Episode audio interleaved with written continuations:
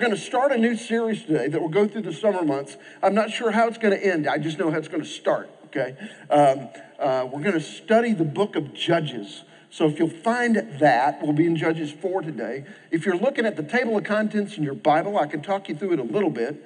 The first five books of the Bible are kind of called the law, and that's Genesis, Exodus, et cetera, et cetera. Um, uh, that goes on through. And then the next segment of, of uh, biblical history is the time called Joshua. You'll read that in there. Uh, that's the time where uh, Joshua was, was conquering and patriating the land of Canaan that had been promised to Abraham. Well, this segment of Judges is, comes next and it's the next period of Israel's history, and it's a troublesome time. We'll talk about that. But we're going to at least look at four of those judges in the month of June. We may, I may decide at the end of that to spend a little more time there because it's just such rich material. And I honestly can't remember the last time I've taught through any, any of the book of Judges. So this is going to be kind of fun for me.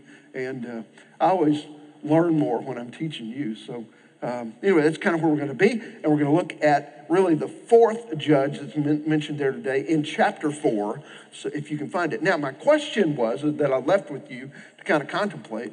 Some become leaders by just accepting a position. Others uh, are become uh, are just kind of leaders by their very nature. Some are both. Uh, they've, they've accepted a position and they're just natural leaders as well. Well, as we begin this new series, we're going to look at some men and women whom God called to leadership. And we're going to use that as a springboard uh, to challenge each other to find out what God is calling us to and what we should do about that. So, let me give you a little bit of historical background in addition to what I've already said here. Um, Joshua had been appointed by God commissioned by Moses to lead the nation of Israel into occupying the promised land, Canaan. Uh, you can read about that in the book bearing Joshua's name. But there was, it, it's interesting because Moses had led the people out of uh, Egyptian bondage, and then he literally passes the baton, passes his uh, shepherd's staff probably to Joshua and says, Now you are to be in charge of the next 40 years or so. And Joshua was, did an amazing job as a leader. He was as much of a leader of patriating the land, uh, a, a great leader in doing that, as Moses had been in leading them through the 40 years previous. But interestingly, and you and I know this is a problem, interestingly, coming out of that period of time, where Joshua was the clear leader and everybody knew it, no one was deputized or assigned leadership after Joshua. And that's where we find ourselves in the book of Judges. Um, in, in Joshua's farewell address, which you can read about at the end of Joshua, um, he warns the Israelites not to lapse into some kind of uh, bondage or serving other gods, but they did that. And what followed was disaster after disaster in the absence of kind of at least a designated clear leader. So the book of Judges is, is uh, really dealing mainly with this cycle of sin that Israel experienced during the period of Judges. We'll talk about it. Now, I want to give you, um, uh, there's probably 300 to 400 years that the book of Judges occupies, so this is not a short span of time. Imagine um, the U.S.'s history and then some. So it's that period of time, okay? Um, and during that time, there was a pattern that recurs, and you can read about it in several places. Uh, it's going to happen at least nine times. We'll read about it in the book of Judges. But, but um, uh, let me give you four kind of alliteration, of two kind of alliterations of the four stages of this pattern they got into, okay? One of them, all of them start with S's if you want to write them down sin, sorrow, supplication, and salvation. Okay? So, in other words, they sinned, they began to, to be um, idolatrous, um, and, and they, they were sorry about that after they got taken over by some other group. They supplicated or they asked God to forgive them, and then they were, a judge came along to save them. There's another alliteration we can use that would all start with the word with, with R. Uh, that would be rebellion, retribution, repentance, and restoration. That's a pretty good one. Uh, you can come up with your own, but there's you kind of see the pattern. They got in trouble because of their own sin. They cried out to God because the people around them were making their lives miserable. God sent them a judge and restored them.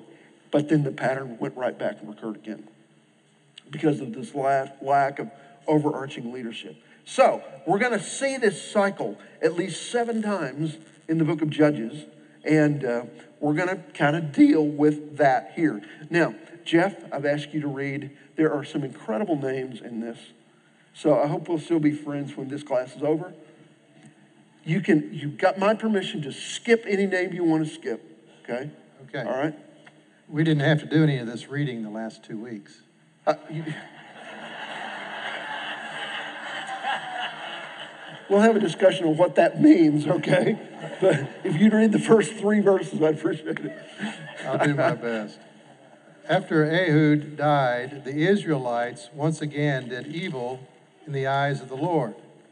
So the Lord sold them into the hands of Jabin, a king of Canaan, who reigned in Hazor. The commander of his army was Sisera, who lived in Harosheth Hagoyim.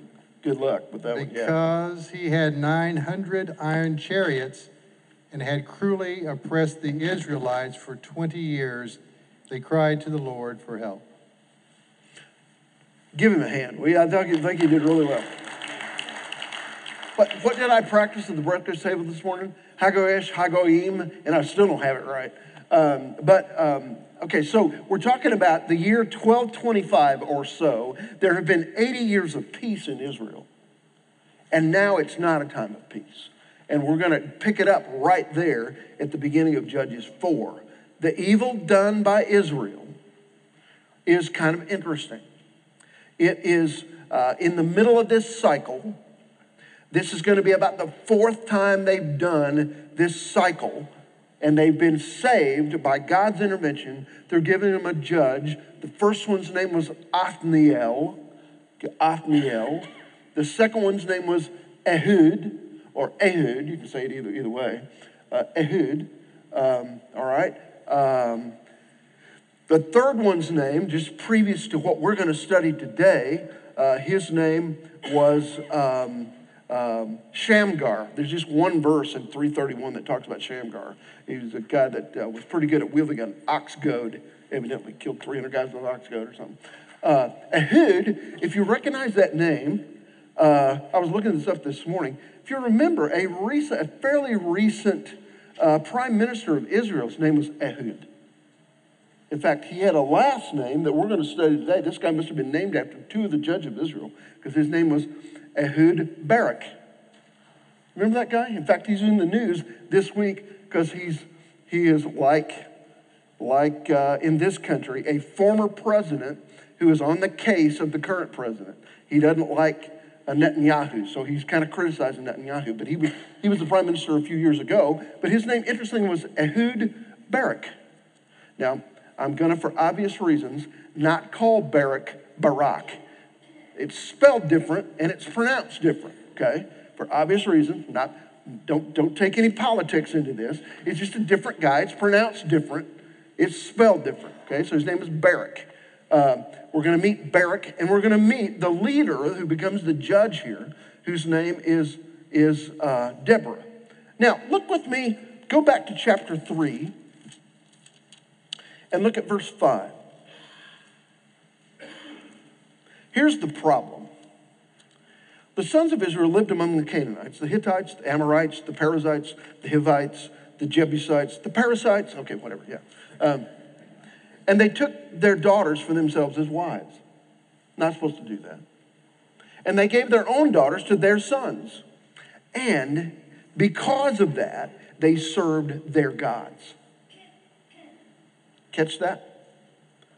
The sons of Israel did what was evil in the sight of the Lord and forgot the Lord, their God, and served the Baals, that's another God group, and the Ashtaroth. Now, what, so basically, the problem was, and it's kind of um, uh, synopsized here in what I just read in these three verses. Basically, they committed idolatry. Now, we're going to talk about the um, outcomes of idolatry here, but basically, this is the problem. Um, uh, it, it, and, and, there's a verse that, I also want you to see that we'll come back to time after time. Go to 17.6. So go to the right a little way, a few pages. 17.6.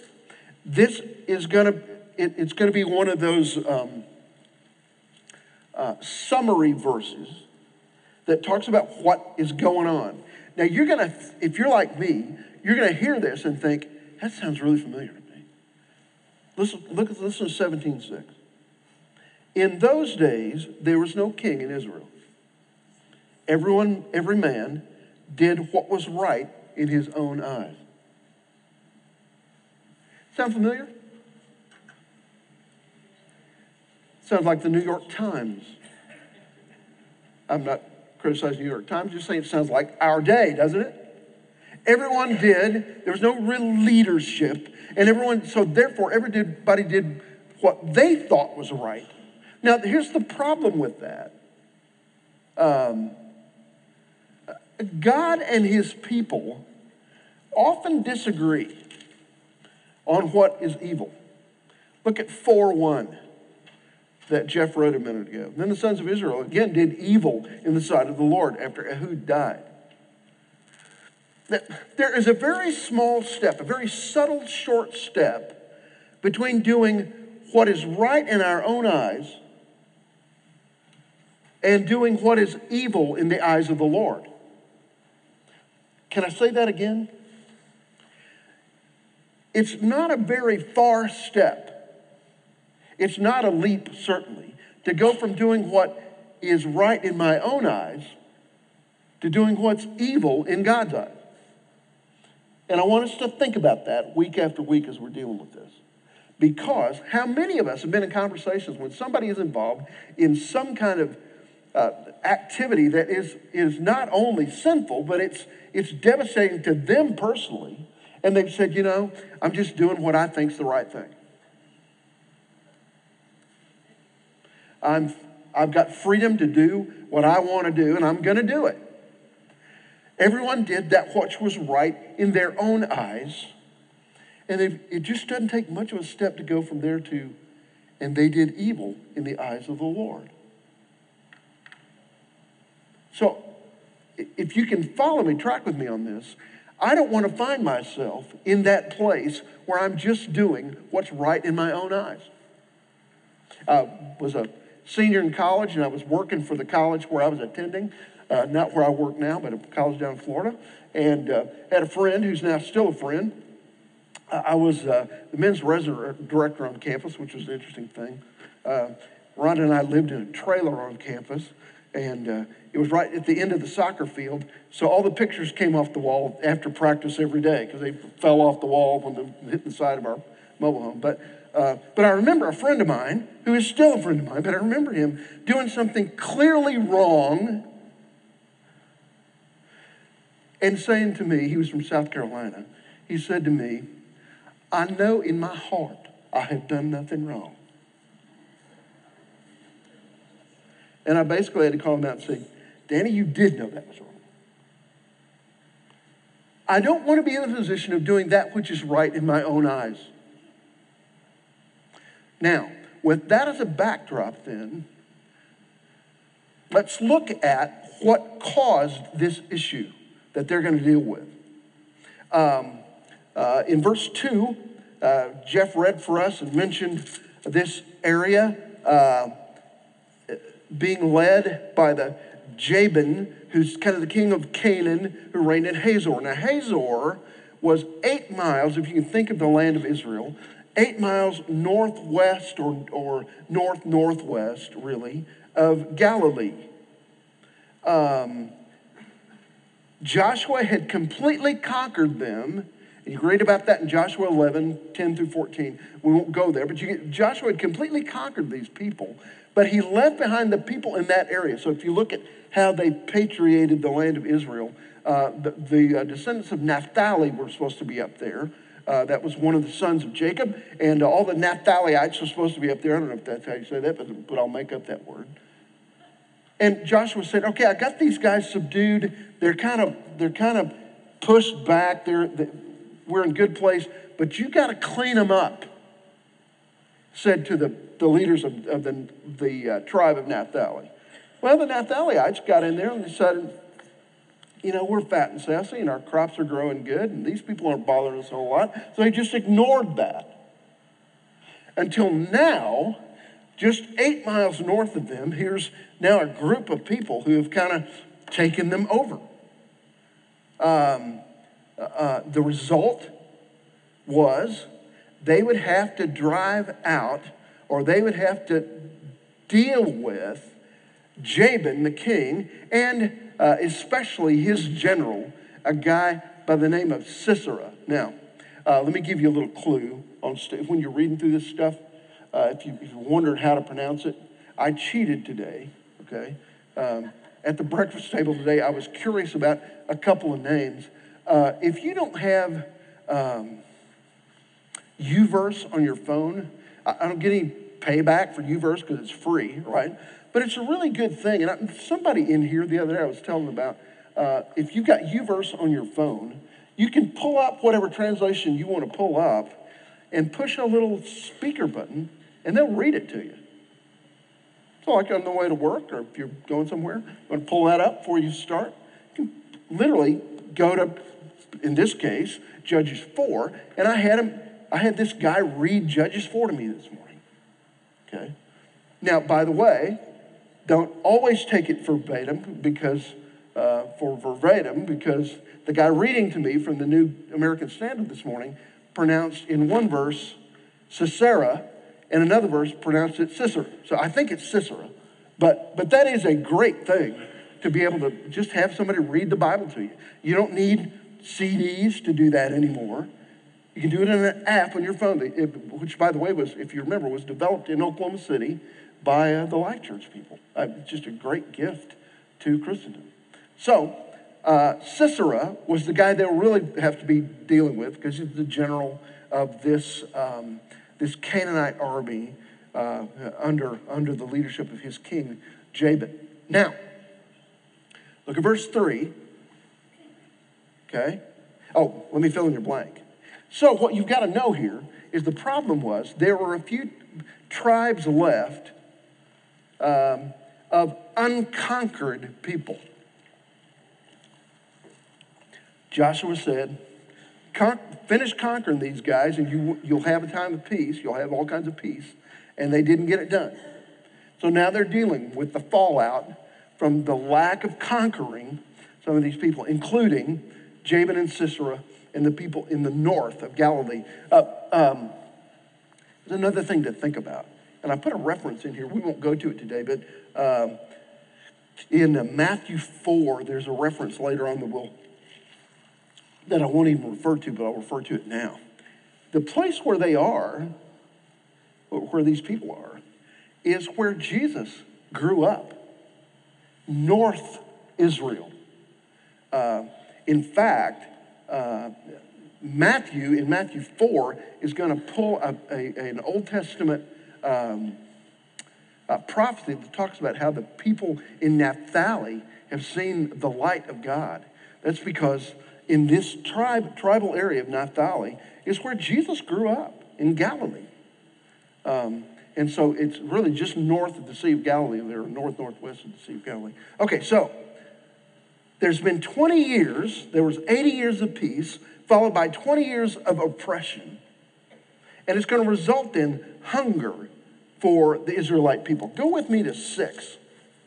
I want to read uh, two down through six to kind of tell you about the pattern of what they did. Now, this is this is later. In fact, next week we'll study six, seven, and eight. We'll primarily be in six, and we'll look at the life of the judge Gideon. So, if you want to read ahead, read six, seven, and eight next week. But he was dealing with another set of, of uh, Canaanite people called the Midianites. And let me read just a little bit about them because they were doing the same thing that um, the people from just north of Canaan were doing to the people in their day. The power of Midian would prevail against Israel because Midian, the sons of Israel, uh, because of Midian, the sons of Israel made for themselves the dens which were in the mountains and caves and strongholds. For it was when Israel had sown that the Midianites would come up against with the Amalekites and the sons of the east and go against them. So they would camp against them and destroy the produce of the earth as far as Gaza, and leave no sustenance in Israel, as well as no sheep or ox or donkey. For they would come up with their livestock and tents, and they'd come up like locusts for number. Both they and their camels were innumerable, and they came into the land to devastate it. So Israel was brought very low because of Midian, and the sons of Israel cried out to the Lord. So the idea here is that for 20 years they had been oppressed by, um, by Jabin and his people here. And when you hear the word oppressed, what you need to think of, there are three or four different things going on. First of all, servitude. In other words, they, they come alongside them and say, You're going to serve us. So here they are back into some kind of slavery. There was another thing that they occasionally did, and that was they would um, um, they would tax them. So they'd say, "Okay, we'll we'll live and let live here, but you're going to pay us a tax." But the worst thing that they did was what I read about here in chapter six. The worst thing that the Canaanite people did to Israel is um, they would um, uh, take they'd plant the, Israel would plant their crops and they'd say, okay, boy, we've got a bumper crop. We're going to have plenty of food to get us through the winter. And right at harvest time, these surrounding peoples would swoop down on them and steal all their food. Now imagine, okay, imagine going to Walmart or Crest or wherever you go, all right, and you have a shopping cart laden with groceries to last you a month or two. Laden, it's got all the stuff that you need to get you through the next several weeks. And after you've paid out, some folks from Texas come and steal your shopping cart. Now, I could have said Kansas, John, but I was doing this in deference to you. Okay? This is recorded, okay. It's really from the north, so I should have said a bunch of Jayhawks came and they steal your shopping cart. Well, that's what's going on. Oh, oh I've got a Jayhawk. I'm, I'm, I'm, I'm in trouble either way I go. But that's what was happening. The neighbors would come along and steal your shopping cart. It's like you got you got in the garage, you pop the garage door, you're unlocking the door to take the groceries inside, and when you come back, uh, your trunk lid is up. When you come back, there's nothing in it. The neighbors have stolen your food. That's what's going on here. And it's been going on for 20 years. And the result is hunger, abject hunger. Now, Jeff, can I come back to you and have you read four through seven? Deborah, a prophetess, the wife of Lapidoth, was leading Israel at that time. She held court under the palm of Deborah between Ramah and Bethel in the hill country of Ephraim and the Israelites came to her to have their disputes decided. She sent for Barak, Barak, son of Abinoam, from Kadesh and Naphtali, and said to him, The Lord, the God of Israel, commands you, Go take with you 10,000 men of Naphtali and Zebulun, and lead the way to Mount Tabor. I will lure Sisera, the commander of Jabin's army, with his chariots and his troops to the Kishon River and give him into your hands. Okay. And remember, they're oppressed by Jabin's people to the north. They're starving. The kids have very little to eat. And into the vacuum of leadership comes a leader. Not the kind of leader that you and I probably would have um, that would have thought about, but a leader came forth. She was a prophet. As a prophet, that means she was a spokesperson for God. When you think of prophet uh, in this context, don't always think about somebody who foretells the future. That did happen in Old Testament days. A person who kind of could foresee the future, or God let him in on what was going to happen in the future, like Isaiah and others. But Deborah was a prophet in the sense that she would hear the word of God and then speak it to the people. Kind of like Marty does, like our pastors do. They hear the word of God and disseminate it, they speak it. Really important role. This is very interesting to me that this lady, Deborah, did this. She was a clear leader. So she was a spokesperson for God as a prophet, and she was a rec- already recognized leader. Now, isn't it interesting that there are sometimes that you can read about history? I'm reading another historical book now, so you know I'll refer to it occasionally. But um, isn't it interesting that throughout periods of history, whether our history or world history or whatever, in the vacuum of leadership, in, the, in a time of vacuum of leadership, some leader just kind of rises to the top. And it's wonderful to watch. Excuse me. the history of this church is, is very much like that. You had Marty, who was here as an associate minister for a few years.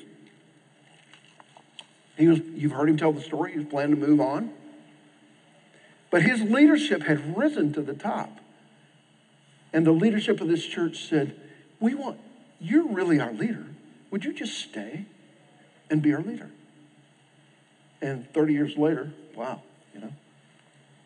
So, this leader that rose to the top was a woman by the name of Deborah.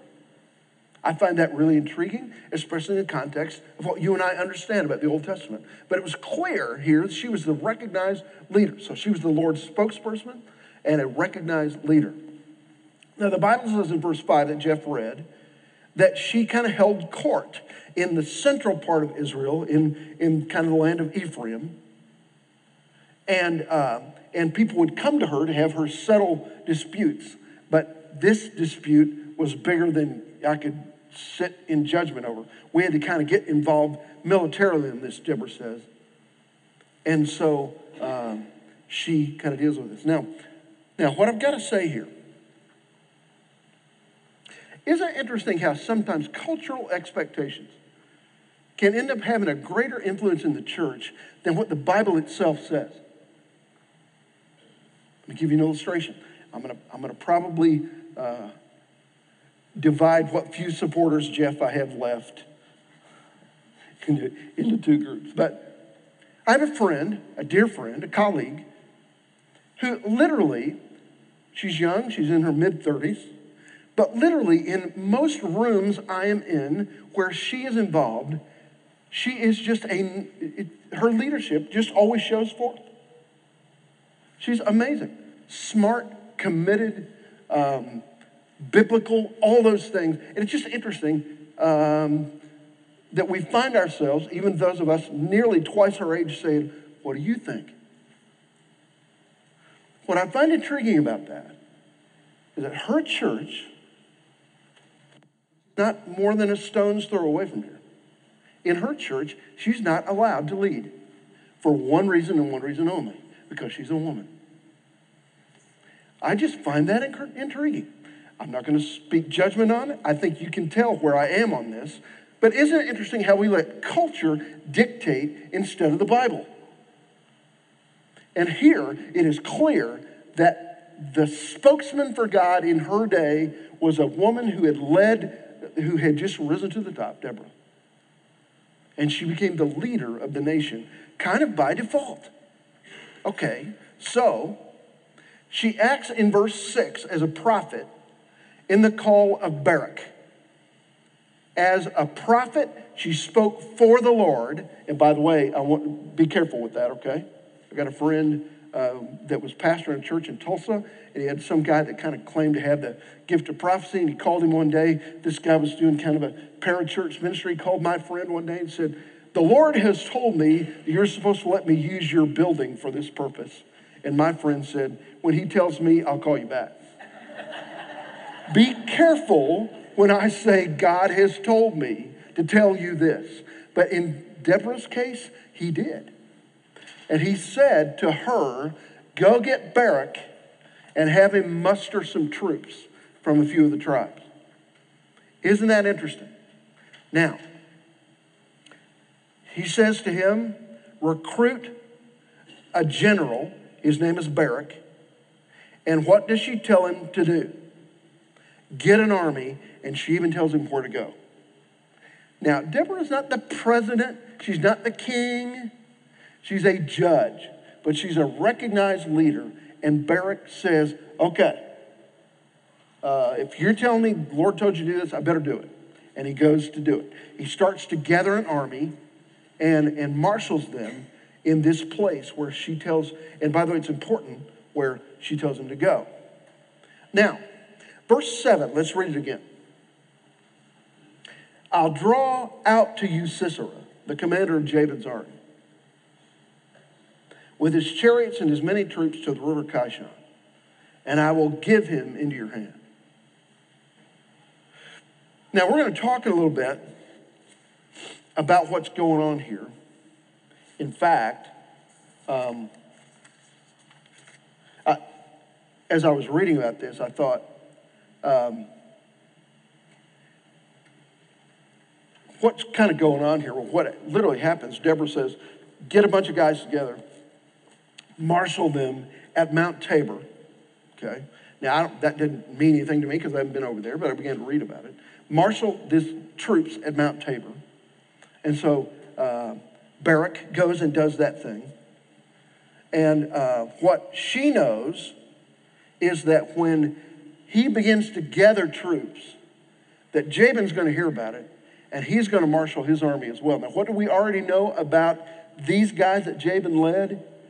They're good with iron and chariots. Israel's not. But Deborah is enough of a leader and shrewd enough that she calls them to, to action in a place where a chariot will do them no good. It's in a mountainous, rocky area where, you know, they're not going to do much with a chariot. They're going to need guys on foot with spears.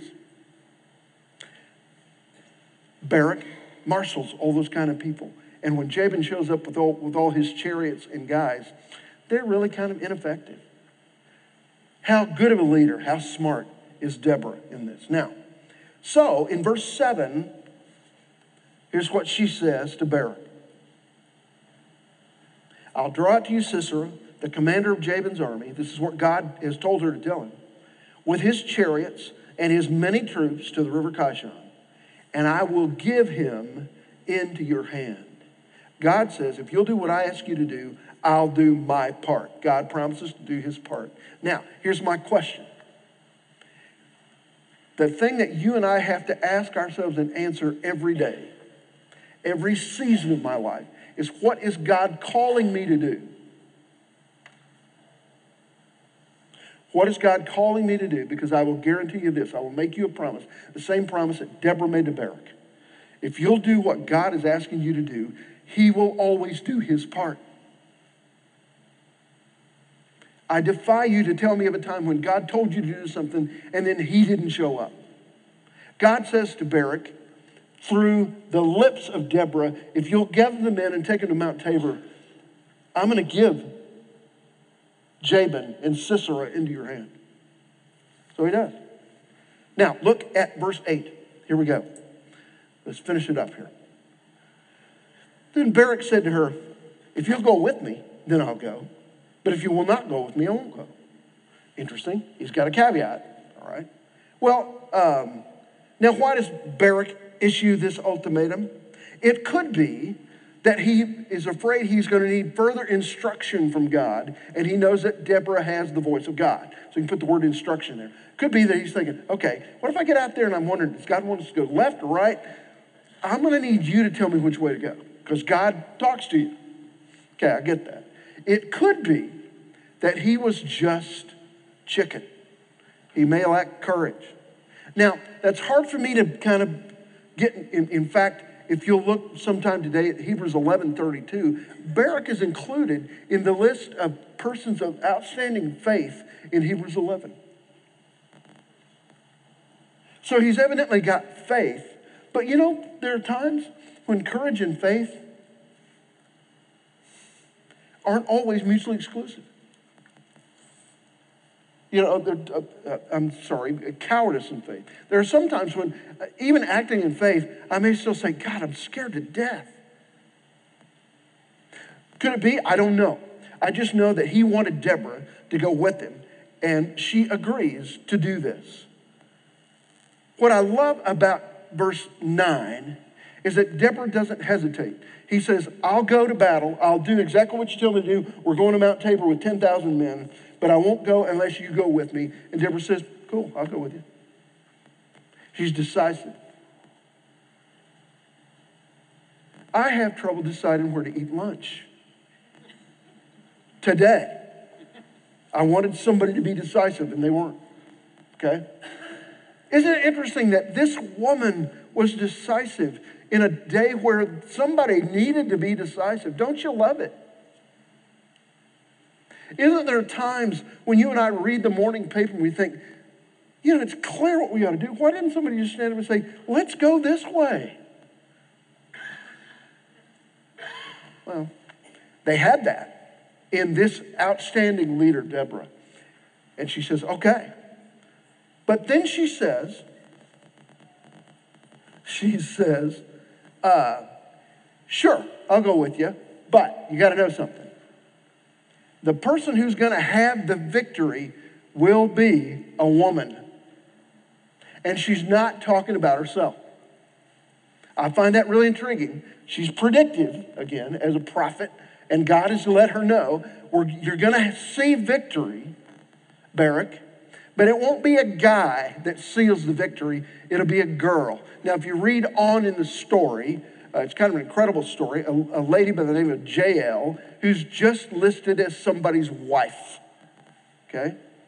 Sisera in the battle uh, is, is feeling the heat. He runs away and he lands providentially at Jael's tent and says, uh, You got to hide me. He, he, he makes her uh, agree to a lie.